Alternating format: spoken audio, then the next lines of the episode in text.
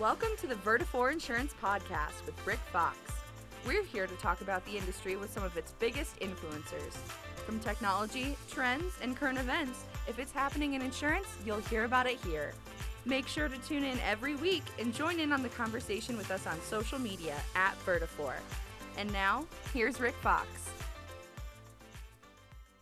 Welcome back to another episode of the Vertafore Insurance Podcast, the VIP. I'm the host, Rick Fox, and today I have a rock star in the house. I've got Bill Pieroni, CEO of ACORD, who I, have been excited about this ever since we had our first talk, Bill. I've been excited to have you on the program. I think that our listeners are going to get a lot of great information out of this. Bill, welcome to the show. Rick, thank you for having me, and uh, thank you uh, to Vertafore for the support that is given uh, to ACORD throughout the years. So thanks for the opportunity. Glad to be here. Absolutely. I know you're used to speaking to much bigger rooms and much b- bigger arenas, but um, we, we are happy that you've graced us with your presence. And I want I want to get everyone kind of more familiar. If you don't know who Bill is, kind of how, Bill, tell us your story. How did you end up as the CEO at ACORD? I know you were at Marsh for a while. Like, kind of, how did you end up here? Sure. I think uh, many of us who find ourselves in the insurance industry um, have a uh, a story that says you didn't mean to do it. Right. many of us, aside from I think the actuaries, um, who actually majored, you know, uh, in, in, something that led to the insurance industry. Um, I did not mean um, to be in the insurance industry, but I feel very fortunate um, that I did. Uh, as you said, prior to the CEO role at ACORD, I was the chief operating officer at Marsh McLennan. Um, I've spent my entire career in the insurance industry. I was part of the office of the chairman at State Farm, uh, CIO at Aon. I was the global head of insurance at IBM, a partner at Accenture, and uh, uh, with McKinsey as well. So always insurance, um, and uh, just uh, did not mean to do it. I think if I lived this life a hundred more times, I don't think I'd be sitting here. but very grateful that I wound up within the insurance industry because it's a very noble profession, and we do, I think, great things for society and for individuals and communities where we operate too. So very, very fortunate to be part of it. And happy to have you here, and excited that we get to have this conversation. Uh, I will. I always do this, but uh, he, he, Bill is an Illini uh, for his That's undergrad, true. and then, but he also has that that school, I always say when we've got those people on, they're the smartest people in the room. He's got an MBA from Harvard. That that just instantly makes him smarter than me. That's just a- another random accident. I assure you, I did not even mean that. I uh, found my way there by sheer accident, Rick. Oh, sheer accident. So let's let's dig in here. What I think is great about what you're doing, or why we're what, what we're doing today, is you, you guys have been doing these incredible research studies, these these these papers that are giving information and they're not just like hey we called three of our friends and we got some input. There are thousands of people that you're having conversations with when you're doing some of your surveys and it really ties in with a lot of the stuff that i've been kind of you know on my soapbox about as it relates to modernizing the agency digitization the the distribution channel and one of the studies is called distribution and digitization 2021 i read it um, I think it's uh, so important that our our listeners, our industry is aware and starting to move in this direction. But but just talk to me a little bit. It, it looks like let me just give some numbers here. ACORD studied over 12,000 insurers across 85 countries, representing 90% of global premiums. That's a pretty fair, like w- what, what was said in this study is probably pretty accurate.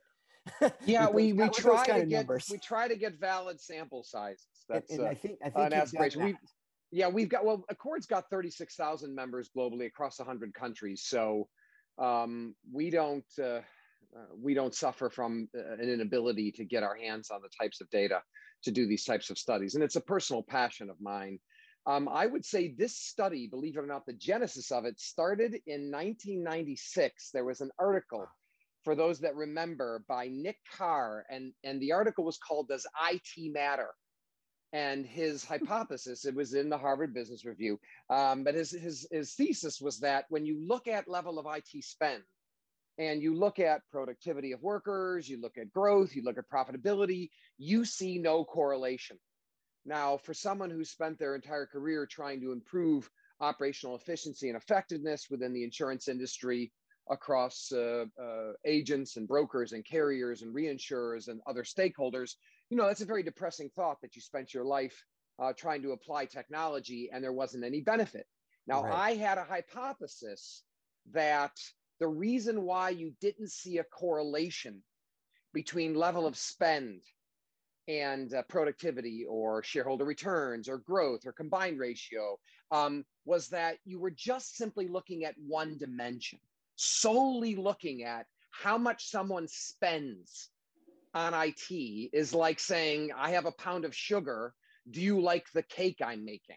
Well, that's only one ingredient. You can't right. simply look at one dimension. So, the very first study I did when I got to ACORD five years ago is I wanted to look at the top insurers around the world and I wanted to look at not level of spend, although that was to be considered, but really look at a number of dimensions, right? Spend was one, but we said, how well do you integrate the ecosystem if you're a carrier? How well do you integrate with reinsurers, with independent agents? How well do you use technology to integrate the value chain? from underwriting to claims to the back office?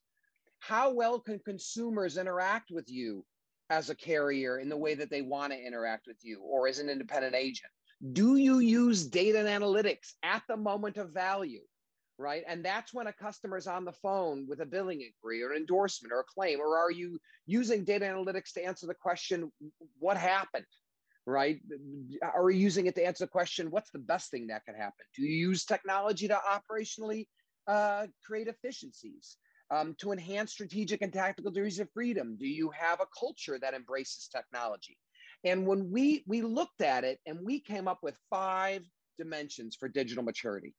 At the lowest level of maturity are what we call digital laggards. They have very limited awareness, limited execution. Next, localized digitization um, insurance stakeholders who applied bits of technology to pieces of the value chain. Digital aspirations, you've got a plan, You've got a budget, doesn't mean you're going to get there. Two thirds of change efforts in the insurance industry fail to meet their targeted scope, time, and resource objectives. Then we have what we call digital firms, uh, where you're using technology for efficiency and effectiveness. And the ultimate dimension, though, is digital competitors who were using technologies to drive and optimize um, outcomes, both strategically and tactically. Now, anytime we do a study, Rick, I always I, I assume the capital markets share price returns over the long term um, are, are very good measures, mm-hmm. right? So, yeah. what we did was when we first started doing the study, we said, does the level of digital maturity correlate to shareholder returns, correlate to premium growth, correlate to combined ratio? And what we found is that when we first did the study, digital laggards and the digital competitors, both ends of the extreme, actually had very similar levels of shareholder returns. Now, it was my hypothesis that those that systematically underspent on technology were buying back stock, paying dividends, using it to compete on price, using that underinvestment. Mm. But my thought was ultimately they won't be able to sustain that. And we do this study every year, and we've been doing it for the last five years. We'll do it forever, or at least until I, I can't do it anymore, right? Because we like to see. And what we found is finally, during the pandemic of 2020, we saw the laggards fall behind. So let me just give you one metric. If you look yeah. at total shareholder returns, that's real share price appreciation plus dividends. So, how well did you do in real terms, not nominal terms? The average carrier we examined over the, the last 10 years had roughly 226% return. So a 2.2, 2.3x return. Mm-hmm.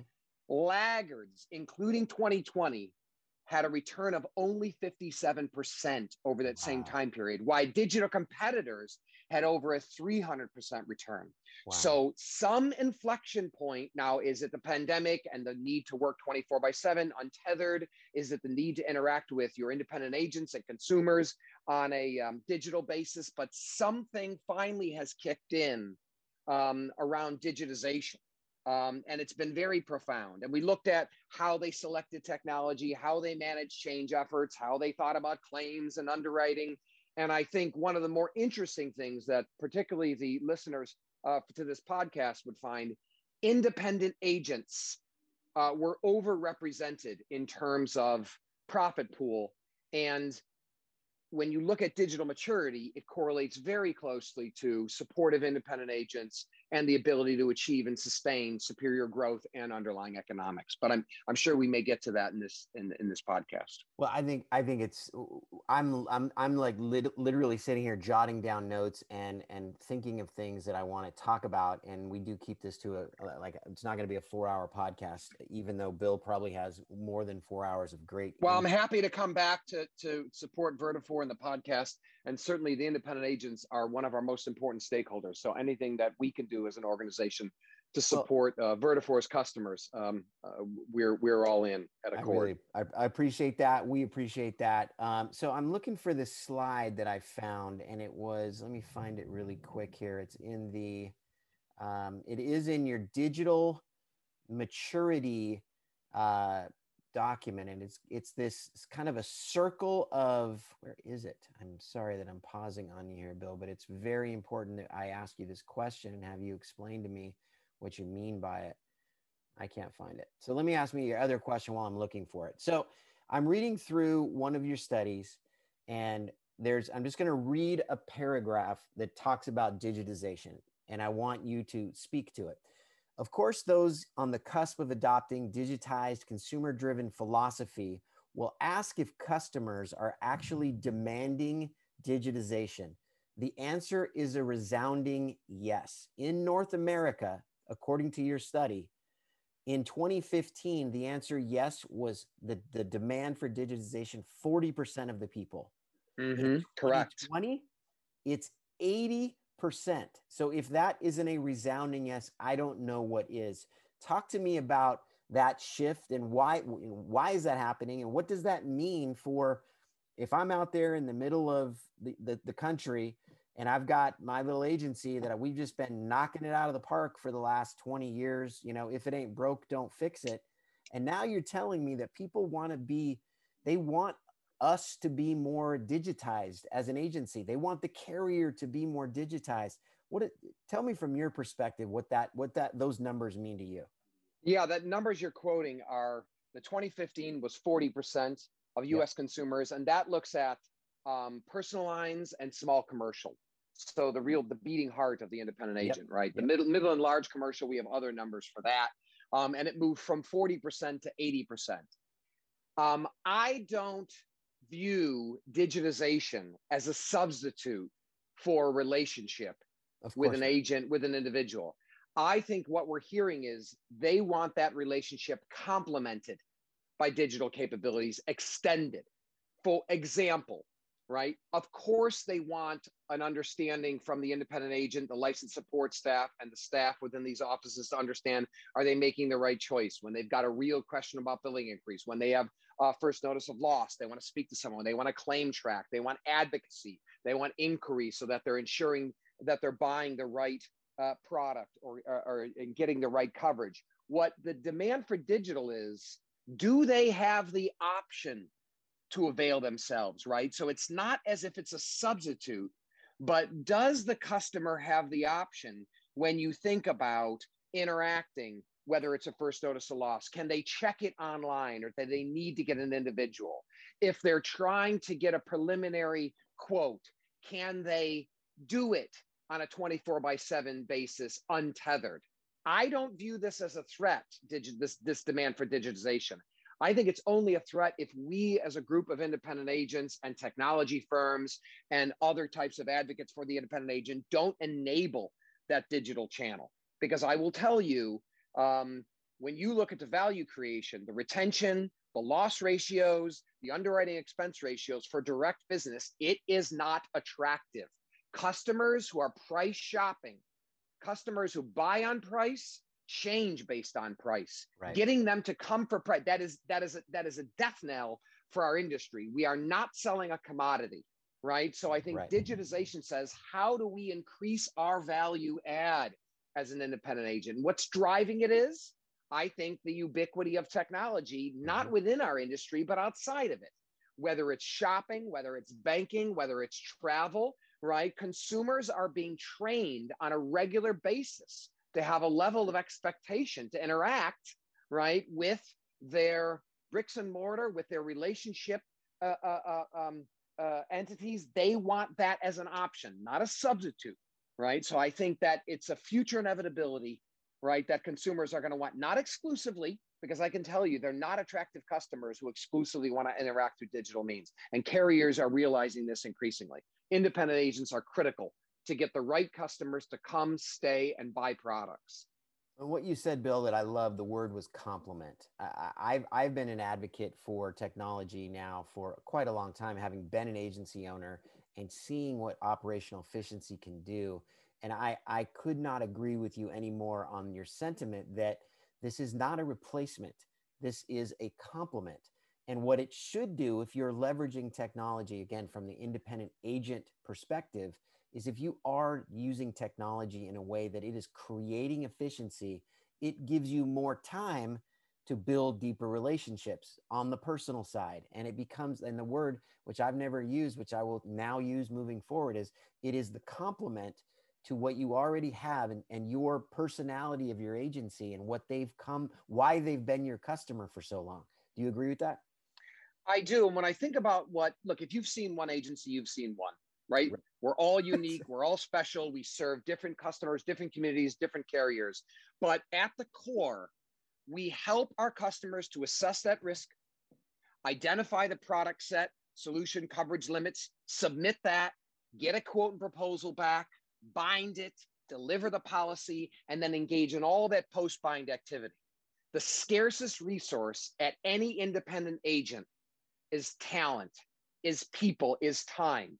Yes, I do think answering a billing inquiry can reinforce that relationship for certain right. customer yep. segments. Mm-hmm. Walking someone through a first notice of loss can reinforce it, right? For others, it won't. I think increasingly our ability to add value from a relationship um, standpoint is going to require that digital enablement across that value chain to your point so that you're more efficient more effective and you could decide where do you want to invest the time perhaps in what we might perceive as low value added, but for that individual consumer, uh, insured, they view it as high value added. And where do you want to prospect and market and reinforce that relationship?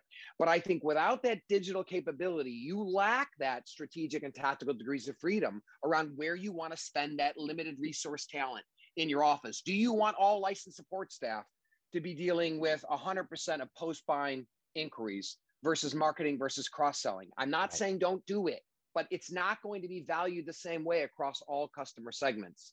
And you need those digital capabilities in order to decide, right? There's going to be no substitute for the expertise I think that, that independent agents and staff have. I'm a firm believer in co-locating decision-making authority with those with the knowledge to make the decision. They have it, but I don't want our independent agents in the United States being forced to invest time in what they know could be low value added types mm-hmm. of activities where the insured isn't valuing it, but they have to do it simply because of the dearth of technologies. Right. Yeah, and that and that's and that's where the like that's where they hit the wall, right? That's where some agencies are banging into a a, a Well, I can tell you when you look at PIF per support staff, right? I'm not going to get into numbers here, but beyond a certain level, your your your retention is going to suffer. Right. So unless you've got a 100%. way to improve the overall productivity of that support staff and the agent within an office, you're not going to be able to grow and your retention is going to suffer right? So at the same token by applying digital technologies to it you may be able to raise that average pif count per support staff and grow and retain and get the cross sell type numbers you want out of that book. And just for clarity for dylan my producer pif is policies in force dylan just so you know just so you heard oh i'm that. sorry this industry is filled with jargon and you can't even remember the point to where you don't remember it anymore. I don't do I I, I don't do it on No, purpose, I I know and people listening I just I'm giving Dylan a hard time. Um so I want I want one I, have got one more slide now, again everybody listening we're going to get the end here we'll give you where you can find all of these studies they're amazing if you're not connecting with bill and ACORD and absorbing some of this information um, it's time to do that and we'll give you that information toward the end of this but there's a slide in your distribution and digitization uh, study that's that's called the virtuous cycle between carriers and agents. And just to kind of paint a visual picture for everybody here, in the middle is the carriers and agents, and there there's a handshake, and then around it is this cycle and I want to read them off to you, Bill. And I kind of want you to talk to me about how that, like, if I'm sitting back and whether I'm a carrier or an agent here, I, I, want you to talk me through why I need to be looking at best practices as it relates to this relationship. So it's communication and collaboration, mm-hmm. it's brand and positioning, it's measures and incentives, and t- training and tools. Talk to me about that. So this comes right or wrong, and maybe there's going to be some independent agents that are angry with me for saying this. But when I look at an independent agent, I look at two dimensions. What is the capacity and competency of that agency? Not agent, but that agency. You can have an incredibly uh, uh, capable independent agent without the um, capacity, just not enough staff, right? So when I look about capacity and competency, there's low and high. And when I look at engagement and motivation, there's low and high, right? Now, clearly, for agencies with high capacity and competency and high engagement motivation, you really need to empower those agencies, right? Just to step aside, they know what they're doing, they've yep. got the staff, they're yep. motivated, they're great. Now, at the other end of the spectrum are agencies that have relatively low capacity and competency and relatively low engagement motivation. Throughout my career, I have failed, I have failed to try to figure out what to deal with someone who's low skill, low will. I mean, if you don't really know what you're doing and you don't want to get better, I can't do anything. However, there are those agencies with high capacity and competency and not necessarily motivated. You've got to excite those agencies. You got to get them motivated to actually grow. And then when you've got agencies that have high engagement motivation but low capacity and competency, well, here you have to enable them through tools and technologies and training, right? Yes. So when I think about that two by two, I'm focused on the high skill, high will, high capacity and competency, high engagement, but also on those that are, know what they're doing and necessarily may not be motivated, and those that are highly motivated. And when I think about that virtuous cycle you talked about, um, I think, look, it starts with, and we can start with communication collaboration. Do the agents, the license support staff, the staff in the office, do you as a carrier have their share of mind, but also their share of effort? When I try to assess someone's motivation, the number one thing I look at discretionary effort. Do you, of course, people will do the minimum, but are they giving you more than that minimum? Are you getting more than your fair share of that book? We all know if you're not one, two, or three on an independent agent's book of business, it may not be the most attractive customer segments, assuming that it's not some specialty line. Right. Do you refine that communication, communication and collaboration on an iterative basis? It's work. You have to be interacting, talking, uh, learning, and growing. And uh, is that part of some real value creation? Does your interaction with the independent agents help that agent to grow, to retain customers, to improve their value proposition to their customers? Next, that brand and position. Does the brand for that carrier resonate with that agency and with the target customers that that agency is trying to go at. So true. Is it aligned with the value proposition of that agency? And are you supporting that agent on a local basis? So, agents out there, when you're screening your carriers, are you getting that brand and positioning to help you add more value to your insureds to better position you over the immediate, near, and long term within your communities? Next, measurements and incentives right? Look, you've got to have transparent measurement incentives. If you've got highly complex, right, incredibly complex compensation uh, um, uh, metrics that can't be readily understood, they're of no value. They're not going to motivate an agency or the staff. They need to be transparent. They need to be cash, but also non cash. The reality is, we are motivated. We have a purpose beyond profit at, within the independent agency community, right? Are you selling good product? Are you delivering superior claims result? Are you making the agency proud that they bound their customer to you by reinforcing that value proposition? And are those measurement incentives both near and long term? Clearly, there is no long term if you don't make it through the near term, but it needs to be balanced. Next, the training and tools.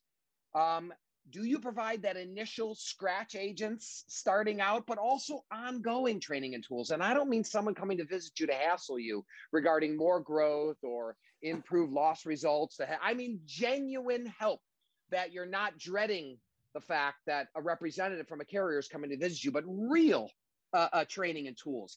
Are they capability centric? When I think about an independent agent's ability to execute, right? Whether it's uh, uh, assessing risk or binding or dealing with endorsements. Within there are three ingredients there's some processes, inputs, tasks, outputs, key performance indicators. There's organizational attributes, skill sets, incentives, shared values, and work norms. And then there's the technology, the data, the software, the infrastructure.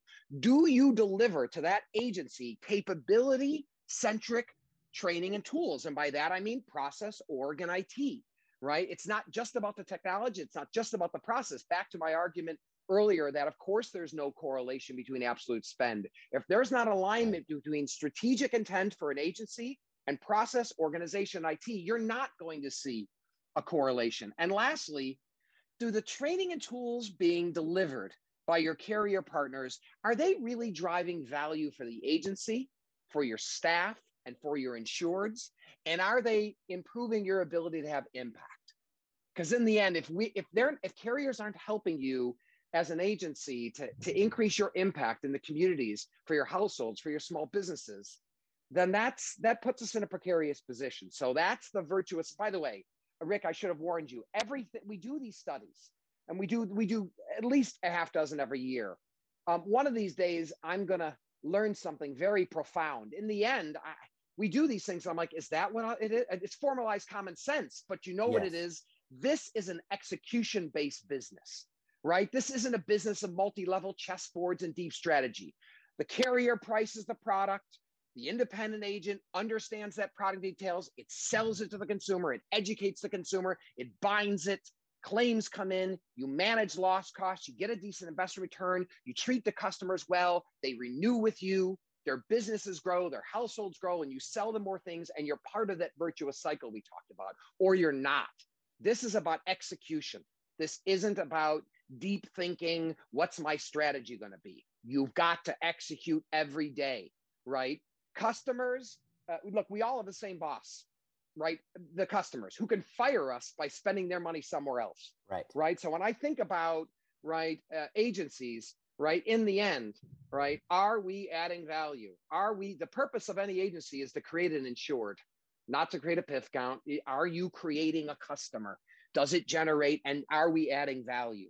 in it. It's a, it's a very important thing, but formalize common sense. I would hope everything I'm saying to your listeners is saying, well, I know that, but you got to do it. You got to and you got to do it every day. And that's the real challenge here is do you execute day in, day out on this, right? It can't be one day a week or one week a month, right? Or one month a year. It's continual. It's nonstop to do this. And the best agencies are out there doing it and winning and growing and not only surviving, but uh, but really thriving as right. part of all this. Well, Bill Pieroni putting agencies and carriers on notice that execution is the key. I like like everything you're saying. I'm literally nodding my head, going, "Yep, that. Yep, that."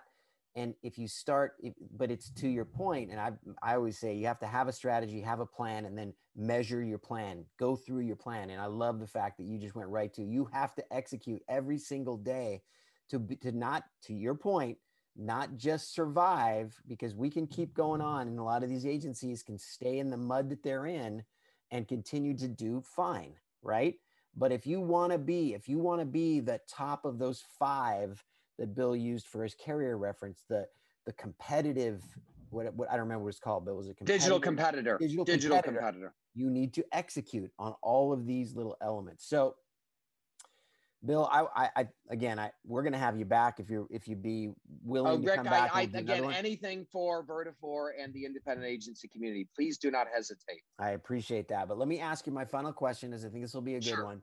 Um, our listeners know what it is. It's what we call our time capsule question. So I'm going to take this little bit right here. We're going to bury it somewhere someone's going to dig it up in six months, in two years. Whenever they dig it up, they're going to hear the recording of Bill Pieroni's one big piece of advice for the industry. I think, look, it's a future inevitability that systematic, thoughtful, strategically aligned investment in technology is a future inevitability for those that are going to achieve and sustain superior growth and underlying economics right? That there's no question given that it's a future inevitability, if you've got a technical debt, get out of it, identify where it is, and begin to invest. If you've got stewardship, for your organization. So that's my one thing. It, there is just no way that as we move forward throughout time, that technology isn't going to continue to play an extremely important role. Maybe not exclusively, right? But an extremely important role. So invest. It takes time. You can't you, do not engage in boom and bust cycles. It requires sustained positive investment and then the corresponding processes and organizational capabilities to leverage it. It's not the golf clubs, it's also the clubs combined with the proper technique, combined with the proper skill set of the individual using it. So it's not enough to throw money at it, right? Get that technical debt closed out, but make sure you've got the underlying business processes that use it, as well as the organizational skill sets, capabilities, and culture to use it. And I'll end with Peter Drucker's quote culture eats strategy for breakfast. If you don't have the right people, not just people, right, you're not going to be able to get it done. But those right people need the right technology and the right underlying business processes to truly uh, deliver value to insureds. Bill, you're so passionate about this and have such great things to say. I, I, I truly, truly appreciate not only what we talked about today, but just your place in the industry and uh, the great information. I do want to share a few things. Uh, if you're not following Bill currently or connected with Bill on LinkedIn, he shares great content, always has something positive and passionate about our industry. Go connect now. Uh, I would say that as it relates to these these surveys, ACORD is is, is given me the the link here. It's uh, acord.org slash research is where you can find these studies. If you look in the content or the, the write up for this podcast, there's a link as well for one of the mini white papers. You can click there as well. Bill, is that the best way to connect with you is through LinkedIn? Yeah, it is. By the way, I I, I preach uh, technology, but LinkedIn, I know it may be a little old fashioned, but it's it's far more um, accessible for me than some of the other social media channels. So 100%. LinkedIn is my go to uh, channel. So that that is the best way. Well, and you don't have to see pictures of people's cats quite as much and things like that. Sometimes well, that's true. That's true. Absolutely. Bill, we really appreciate it. It's so nice to have you. We will have you again, but thank you, my friend. No, and thank all the independent agents out there for everything you do for the communities that you operate, for putting people's lives back together and getting businesses um, uh, uh, doing what they need to do. So thank you for, uh, for your listeners for everything they do for society, but also for our industry. Thank you. Bill Pieroni, our guest. Thank you, everybody, for tuning in. I am so uh, humbled by all the response we get. Make sure you're following me on LinkedIn. Send me a, a, direct note if you have other guests you think we should have or topics for our Insure Rant. And of course, now our new segment, which is the Ask Rick segment or the episode. Send me questions. We'll we'll get to those questions. We'll shout you out if we use your question in one of our live in one of our podcasts. Don't forget to subscribe wherever you get your podcasts and make sure to go to vertafore.com, go to the resources tab, click on podcasts and subscribe there as well for extra content. Again, Bill Pieroni, our guest today, awesome content. Look in the, the, the, the words of this podcast and you will find a link to a mini mm. white paper. Go to acord.org slash research for the surveys. Thank you everybody for tuning in and we will see you next time. Thank you for listening to the Vertafore Insurance Podcast and tune in next Thursday for a brand new episode. You can find more episodes at vertafore.com under the Resources tab or wherever you get your podcasts. Make sure you subscribe, and if you enjoyed this episode, share it on social and spread the word. Don't forget to join in on the conversation and recommend future guests by messaging us at Vertafore.